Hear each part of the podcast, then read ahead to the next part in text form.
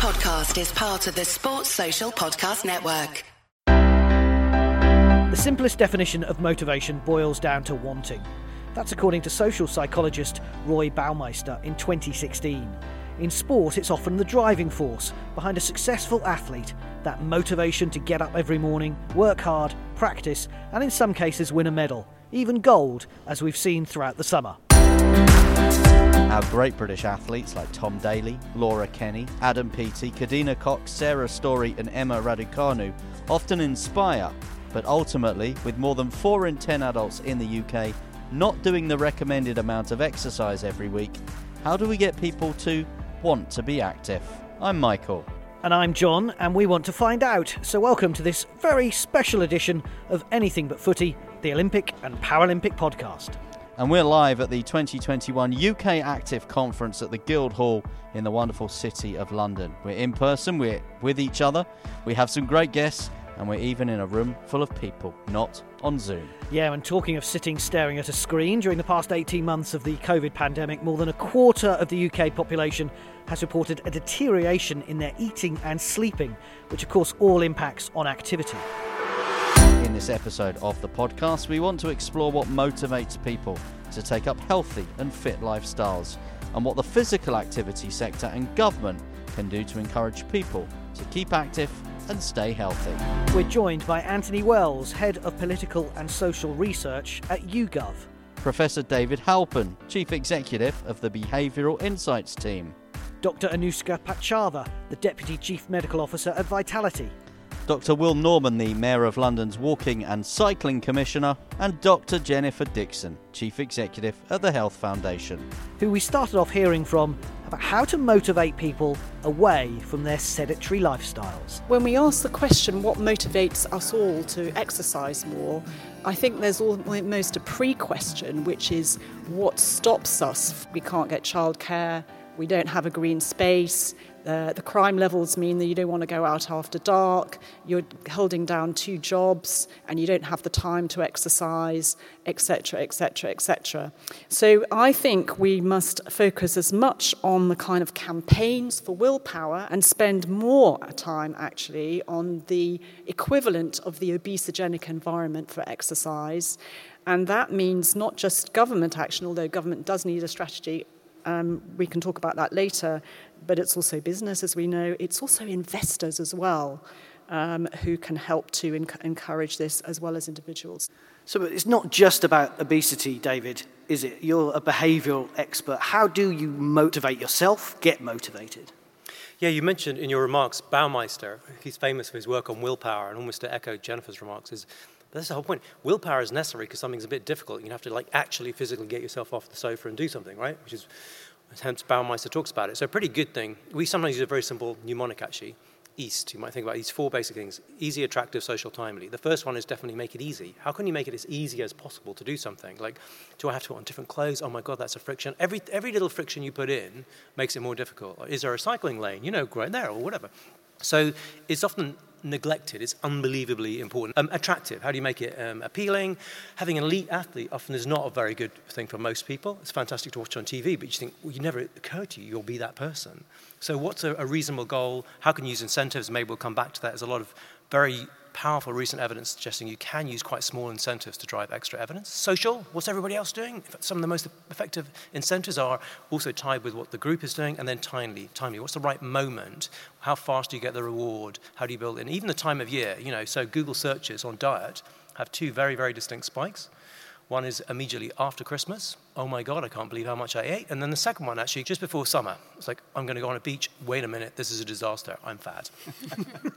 and Will, I saw you nodding along to that. You are the Walking and Cycling Commissioner. And I was mindful of some words that, that Tanni used in her keynote, actually, where we are inspired by Neil and Lora Fachie. We are inspired by Jason Kenny and Laura Kenny. But how can we actually then change that to get that moment of inspiration in the early hours of the morning watching something in Tokyo to get those people cycling and walking here today and not doing what I did, which is get on a train or get in a car? So I think there are two structural ways where we can tackle the sort of physical inactivity crisis we find ourselves in. One is around structurally, how do we get kids more active? We've got the most inactive generation of kids in history. How do we get them more active? And that has to be about enjoying it and fun. Um, and I think the second point is around how do we integrate physical activity into our everyday lives. Yeah? Now, that is not necessarily about scoping out more leisure time for more, more football sessions or more running or that. It's actually about active travel. How do we design that activity into our lives and our towns and cities? And as David said, you know, we, I would add an extra caveat to, to David's East is to add an S, which another S, which is safety. And we know that the biggest barrier for more people cycling in London is not feeling safe. We have to make our streets safer. Over the past decades, one of the biggest changes that have happened in the UK is a massive proliferation of car journeys every day. Historically, most people used to walk to school. Today, quarter of a million car journeys every morning are associated with the school run.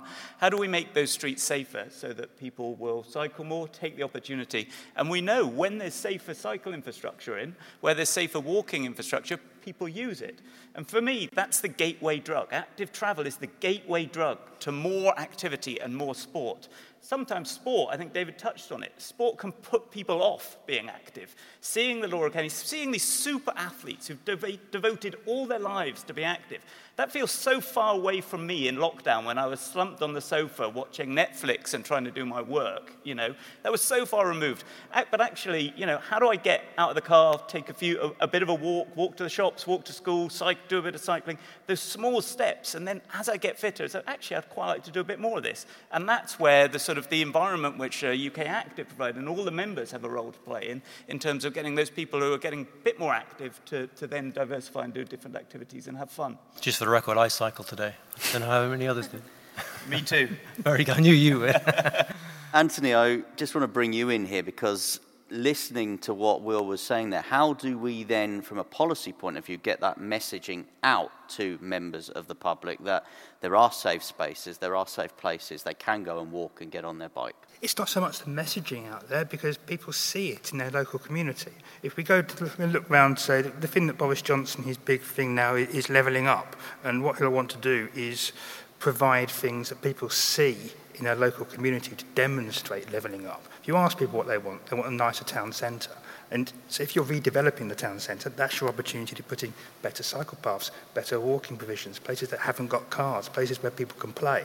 So it is there, and it's in the government's interest to do that as part of showing they've levelled up this area. Anushka, am I right in saying ran the London Marathon, the youngest ever? Second youngest. Second youngest ever. And that was a long, long time ago, so I'm sure someone's gone and done more this year. So, what motivated you then and, and what motivates you now? And do you agree with the panelists that it's not just a question of that?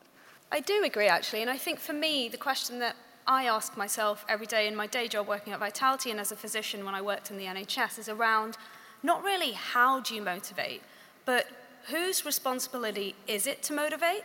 Is it just the government? Is it just employers? Is it a combination of both? And, and particularly now with the environment changing, what does the role insurers and, and other bodies play in that you know, motivation piece?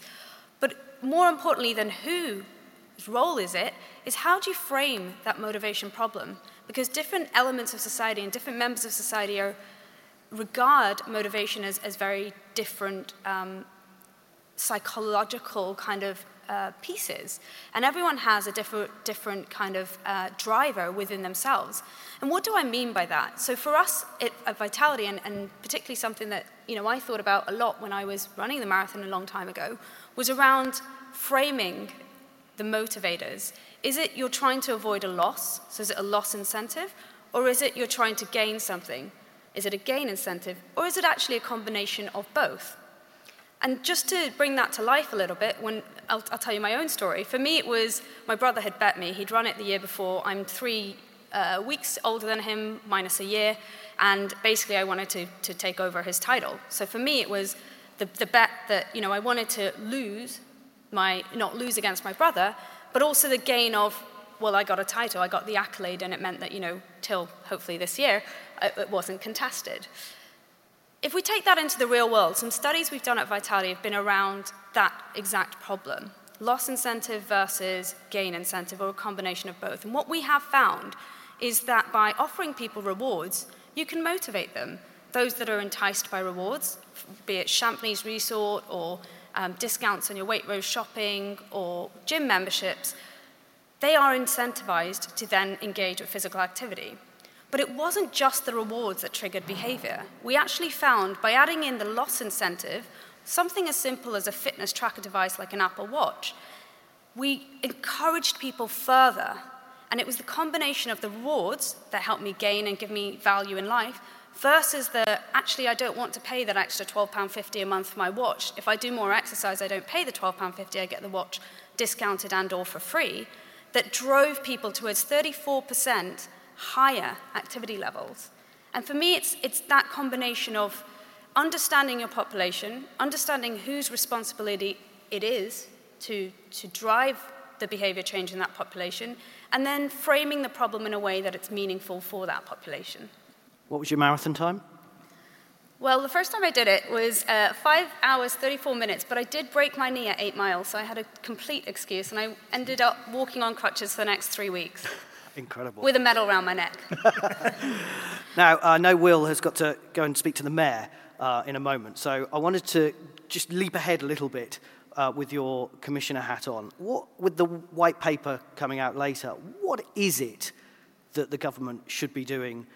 Levelling up, I think we need a definition and understanding of what it is uh, to begin with, but I think everybody accepts that. Um, for me, the levelling up agenda is a bit was touched upon earlier of how do you integrate physical activity, the public health crisis that's been exposed through COVID, the inequalities that exist. This is not the work of one government department and one white paper. This has to be integrated across all the agendas. That's what we've done in London and put this agenda in our planning, in our business, in our environmental, in our transport plans. Health fits at the very centre of those because health isn't, you can treat health through the health system, but prevention in terms of health uh, goes far more and crosses every different sector, and we all have a role to play in it. And Jennifer, I know you too have another engagement, but I want to build on that point of levelling up because research suggests that people in some of the less deprived areas of our communities have a lot less life expectancy than some of those that live in our better off, well off areas. How do we then get those messages that Will's talking about into those communities? So, first thing is just for people to notice there's a big study out today on the BBC News, actually, uh, which shows the difference in life expectancy in poorer compared to richer. So, a woman in Camden will live 20 years longer than a woman in um, Leeds, for example. I mean, it's quite stunning. And healthy life expectancy, the gap is even greater at, at that small level. So, it's a big, big issue. Um, I think with, with in terms of levelling up, I think the first thing we want is that health features in the levelling up agenda. It doesn't seem to at the moment. All the mood music is that it won't directly. It's more focused on economic capital, not green capital, not social capital, not human health capital. It's all mostly on economic capital, a little bit of social. Um, so it needs to feature, and just as just has been said, we need a serious cross government strategy which involves local government to improve health in a variety of different ways, and we need to set it up for the long term with some short term gains. I mean, it's in a sense, it's simple Um, and that the, and the, the strategy should be to achieve better health and life expectancy plus five, which is the government's own target by 2020 35 uh, but also to reduce inequalities in health. And we don't have a strategy to reduce inequalities in health at the moment. And the other final thing is that there is, I think, a, rather a cognitive bias in prevention policy that we've had over the last few years, which is a bias towards individual agency and away from responsibility of local, national, government, and indeed business and investors. And that's also what needs to change. That's a longer term agenda. And David, we heard the word simple being used there. You wrote how small changes can make a big difference. So, what are those small, simple changes that we might see in this white paper that would deliver that return on the necessary investment? Well, it's at once in people's lives, right, which probably people in the room will know better than me, is that if you're trying to change a habit or bring a new one, you normally form some kind of scaffolding around it, which is where incentives and things can come in. So, can you build these extra cues, supports, particularly if you can make it easier? at the individual level. Um, and air miles, of course, a fascinating way of using, using instead of money, using something else. Which actually can be quite a small incentive in financial terms, but can have quite a big impact. You know, executives taking extra flights they don't need in order to keep their precious gold card or whatever in a lounge. So it, it can be relatively small things if they're constructed well can have a big difference. But as important is the knock-on consequence of how it changes the behavior of firms and others. So when you start saying, actually, let's have a, a walk to, you know, walk into school and work day, let's try and do that, and then will the firm change? Or will businesses, you know, start to use other kinds of techniques as they make it easier to have meetings where you can move around or whatever? So you can, the pressure is not just actually on the individual behavior, it's back on other kind of key players to, to make it easier to make the other kinds of changes to reinforce it. And if you put those things together, especially on the obesity side, let's be clear, you got it's a lot easier to take the calories out at source than to walk up and down steps all day, take them out. But if you put them together, and Singapore is the great hope, right? Singapore has shown it's been able to achieve these reversals in BMI, and it's very much from a combination of exercise-based stuff and also focus big changes on diet and reformulation. Anthony, I don't want you to feel like you're the voice of the people, but you are YouGov, so what do people want to see? If you ask people what they want they want it. They want levelling up and so forth to be about jobs, and they want it to be about the town centre. So they don't health. They don't want. They don't say they want health in there. They don't say. But um, um, people aren't always very good judges of what they do want. Um, uh, my, my, my, my boss always uses that, that Henry Ford quote if you, if you ask people what they wanted before the car was invented, they'd have said not a car, they would have said I want a faster horse. So it doesn't mean that you know, what the public want now doesn't mean that the government can't give them something else that they would like. It may not be at the front of their mind when they say, uh, they say town centre. They don't say, I want cycle paths, I want to be able to walk more easily. They do say safety mind. Safety is very important at the front of their minds. But if you give them something that's cycling and they get the opportunity to cycle afterwards, they may be grateful even though they didn't know beforehand. Anushka, when the government went into lockdown and announced you know, the country is grinding to a halt. Um, there was some fear, and I think, David, um, you spoke to the Lords about it and said that uh, people were going to be fairly compliant, I think was the quote that you used, David. And I think people were during lockdown. They were f- fearful some, of somewhat of COVID. Why are we not fearful of being unhealthy? Why are we not, oh, if we're active, we'll actually not be unwell? It's a really great question, and I think it, it goes back to psychology, but also what we see in our environment, and it's something that uh, Jennifer mentioned earlier. It's the environment we live in where we have through media, through advertising, through what we see around us on a day to day basis, almost normalized and accepted that obesity is, is, is, a part of the, the world we live in right now. COVID was a shock to the system. And actually, to, to one of my fellow panelists' points, what COVID did was trigger this new interest in health. If you look at Google search findings, health was one of the most Googled term all the way through 2020 and through 2021. And the variations of health, you know, am I healthy? Is it a cough? What can I do to get healthier? Were streams that we were starting to see. So I think for me, it's, it's a fundamental change in the environment. But I do think we need to reinvigorate the discussion around what is healthy and not only physical health and not only you know what you see aesthetically but also for me critically that mental health piece which covid again brought back onto the agenda. Because if i'm not mentally healthy if i'm not motivated if i'm not you know energized to get out of bed in the morning if i've got low mood i'm not going to get up and do the steps regardless of how many cycle lanes you put in place. So how do we target health as a holistic paradigm rather than just thinking about you know, the exercise piece. And I think that's the critical, critical change. I'm conscious of time and we do want to open up to the floor very quickly. So before we do that, just, one final point. I was going to add one final thought that hasn't been brought up as, as, from us as a panel. Is that my, I, I started off my, my career as an anthropologist, as a social anthropologist, and um, you know, I think we need to be careful that we're not treating everybody as operating entirely as individuals. Yeah, behavior change and the sort of changes that we need to have in society also are, you know, sorry, social networks and our, and, our, and our social groups are really important in terms of driving some of those changes on a behavioral level. So while there are incentivized programs that work for people as individuals, I think it's absolutely essential that we tap the sort of initiatives that are being proposed or that work really well into those networks, and particularly those networks for people who are the least active or the most disadvantaged in terms of health, mental health, uh, perspectives. And I'll, it's, it's not entirely always straightforward how to do this. I'll give you an example. There was a great, there's a wonderful project. I met a wonderful person working with uh, Muslim women in the East End of London, and she set up a Muslim women's cycling club. And lo and behold, the three Muslim women in this community that cycled came to that club, and that was it. When she took her what she wanted to do and plugged it into an, in, in, in an existing social network through the mosques and didn't even mention cycling. They had a family fun day in the mosques that involved some bikes in a park and some other things. Dozens of people came.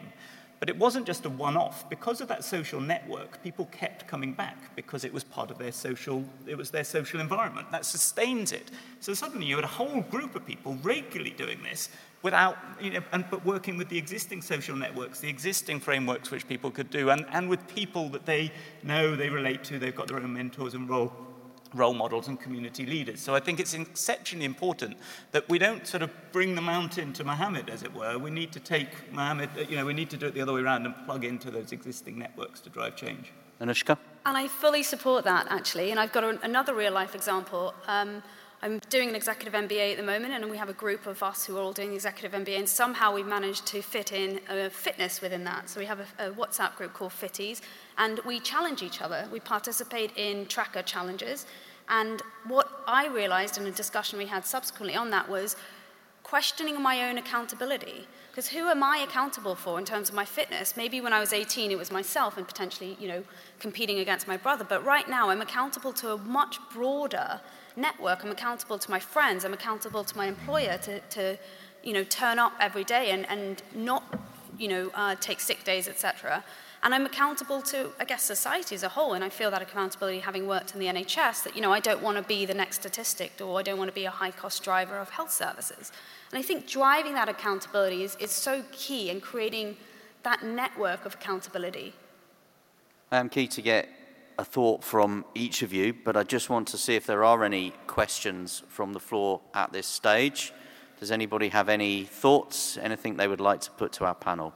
Um, hi, everyone. Richard Sloggett from Future Health. Um, my question is on the, what we can learn from the COVID vaccine rollout and the public engagement that is still ongoing around that with regards to how we can improve our overall health and particularly amongst communities who it has been arguably harder to engage in that vaccine program? Yeah, well, I think the, the prevailing environment is one of fear of uh, illness of, of COVID, isn't it? And in a sense, that helps spur motivation to go forwards for vaccination. Um, in most parts of the country, the NHS pr- provided a pretty easy service. You got pinged by your GP, and then you went along and it was easy to arrange. So I think ease is, is, is another one. Um, and I think in some areas where there were very hard to reach groups, there's been incredible efforts by local public health departments, exactly as was said earlier, with networks of communities to try to encourage leaders in those communities, whether they're religious, ethnic, uh, age, whatever it is, um, to come forwards. And so it's a combination of factors, I would say, that um, we have learned from. I mean, we're still, I was looking at the figures this morning, you know, when it comes to the percentage of population fully vaccinated, we're not, uh, we're not at the top any longer, so there's still a long way to go.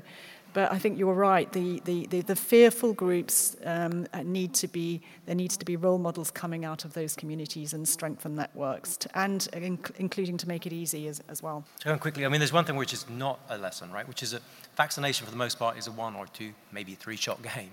And the thing about exercise is you're supposed to keep doing it, right? Um, we touched on this earlier about motivation. It is literally, you know, humans are characterized by discounting. You, you know, things are in the, in the present are worth more than things even in a very short time in the future.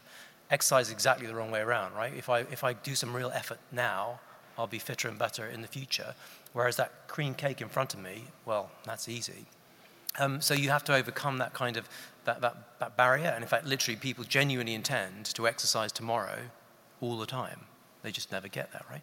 Um, but COVID has a bigger lesson, which is it's disrupted habits. So much of this we're talking about is habit based behavior. And your best play is you want to kind of routinize your exercise because you're going to walk, you're going to cycle.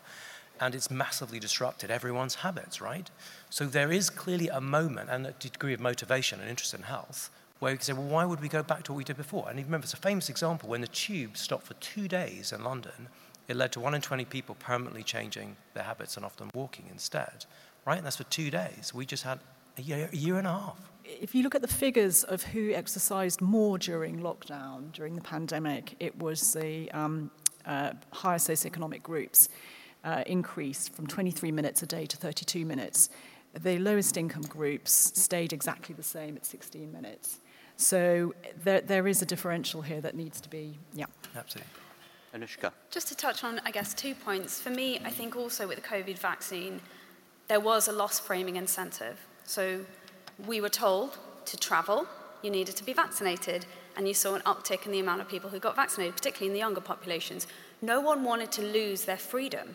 And although there are still some subgroups, and actually David and I talked about this first thing this morning, who are still, you know, uh, resistant to the vaccine for various reasons, either hesitancy or the, the um, apathy of can't be bothered syndrome, um, I think critically for me as well is that loss framing incentive motivi- motivated certain population cohorts, and what other loss framing incentives could we put in place to resonate with other factions of the cohorts remains to be seen.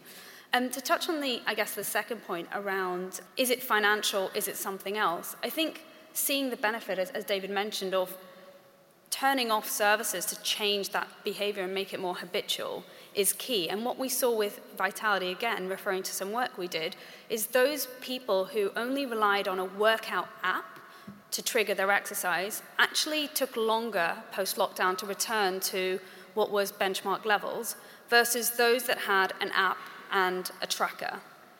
And that's an interesting piece that, you know, those who had an app and a tracker, regardless of, I think, socioeconomic group, although, you know, acknowledge that there's a, a, a caveat there with those that are privately medically insured are genuinely of a, a higher socioeconomic group, you'd um, appreciate. But what we noticed there, it wasn't just the app. They needed that added bonus of awareness, education, etc., via the tracker to drive that behavior. And they got out of lockdown quicker and they physically mobilized quicker as a result of having those two devices or those two inputs. One more question from the floor before we need to wrap up. We have a question from gentleman over here. James Taylor from Taylor Made Designs. Um, I was pleased to hear earlier you said uh, someone said about incorporating um, incentives into businesses. About cycle to work scheme was one of them that you picked up on. Uh, I've had a few people, I've got 35 staff, I've had about half a dozen of them take up that cycle to work scheme, put in all the racks outside work and everything. Trouble is, as soon as it rains, they bring the car in again. Um, with, with, going back to the, uh, the tracker, the watches, I mean, what's stopping the government buying everyone a tracker watch? So we all know how much exercise we need to do, how much we're doing, benefits to our health and whatnot. Not an Apple Watch necessarily, but how much is it going to cost to do that? Can't we do that on our iPhones anyway? Step counts, things like that. So we've mentioned a, a few times Singapore, actually. So Singapore basically has done that. Um, more than a million people, so it's about 20% or so of the population have taken part in their scheme and they've gamified it. Um, what's really interesting is the tracker alone doesn't do it, generally, the evidence suggests. It's a tracker combined with some kinds of often social incentives, particularly for people, because you, you, want to calibrate it to the right level.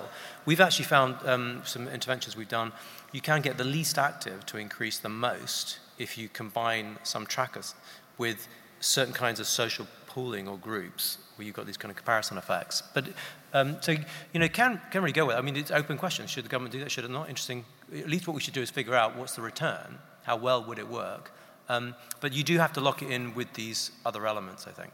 I think for me, it's the challenge of, and we were reflecting on one of the um, quotes up there on the wall actually that says serve and obey. And it's that challenge of obey that, that would, you know, government can go out and give everyone a tracker, but how many people in the population would be comfortable obeying that?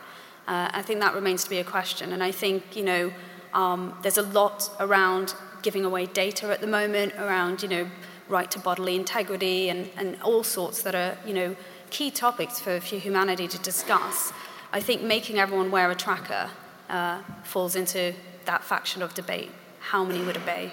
I think it's a subtle difference between sending everyone one and offering everyone the chance to have a free one. Because one is getting a lovely thing for free, and one is being told to do something. One quick question from me. I'm excited, Michael's excited, by the Commonwealth Games in Birmingham next summer. Tanni said in her speech at conference today that it was an opportunity, um, although not necessarily, and she admitted it's not for everybody.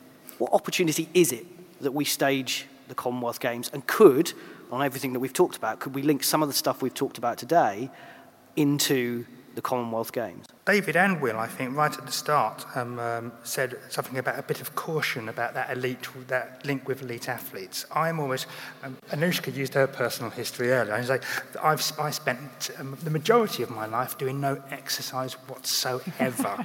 um, I'm probably one of the most unhealthy people at this conference in that sense. Now I run 5k a week, but the, and when I started exercising, the thing that worried me the most was that sort of exercise is for fit people. It's for those other people. It's not for people like me. I'm going to be the really slow, useless one at the end who everybody stares at. And my biggest worry has been the very last person dragging around at the end. And that's what, so something like This Girl Can, that campaign was brilliant because it was focused on ordinary people. It's exercises for everyone, not just for elite people who are, frankly, you know, faster and quicker and better at it than the people we are targeting that message at. I think I agree. For me, it's the three key principles of anything we do in society. How do we make it accessible? How do we make it inclusive? And how do we make it diverse? And having champions that address all those points that aren't elite athletes, they are the normal population, your everyday person that humans can resonate with. I think is the key piece. But equally, and I say this coming from you know a, a private sector institute, is that again, going back to um, a point I made earlier, whose responsibility is it? And how do we bring all the stakeholders together to collaborate?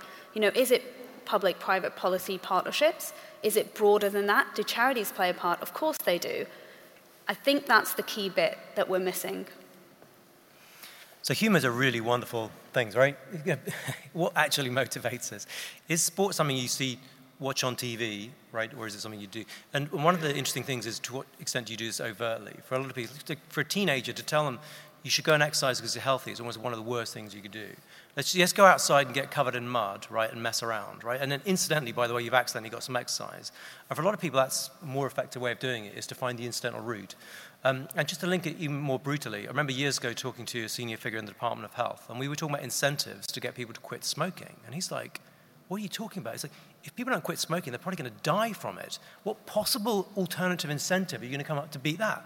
But in the weird and wonderful world of human beings, actually, it can make a difference, particularly to get that first step, that initiation, right? And to, we mentioned Singapore a few times along the way. Just, I think sometimes we don't believe it's possible. We don't believe it's possible to kind of turn the tide on levels of exercise or activity.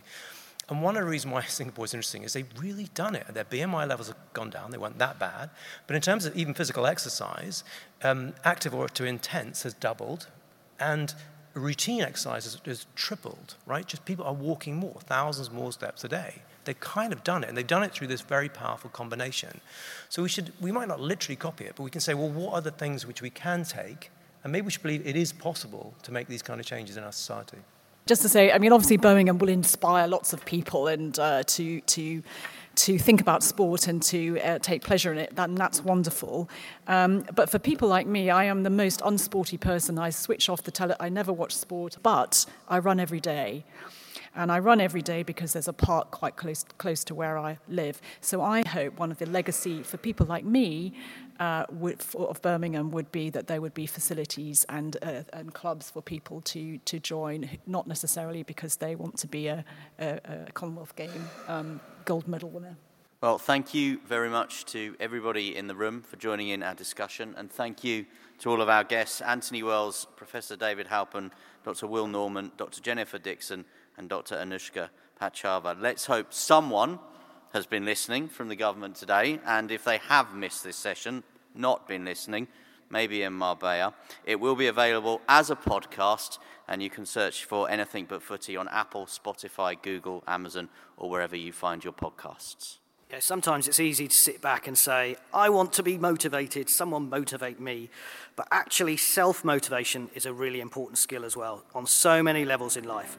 So if you can study and learn it, keep going in the face of adversity, we could all end up in a better, healthy, active country and world. Thank you very much.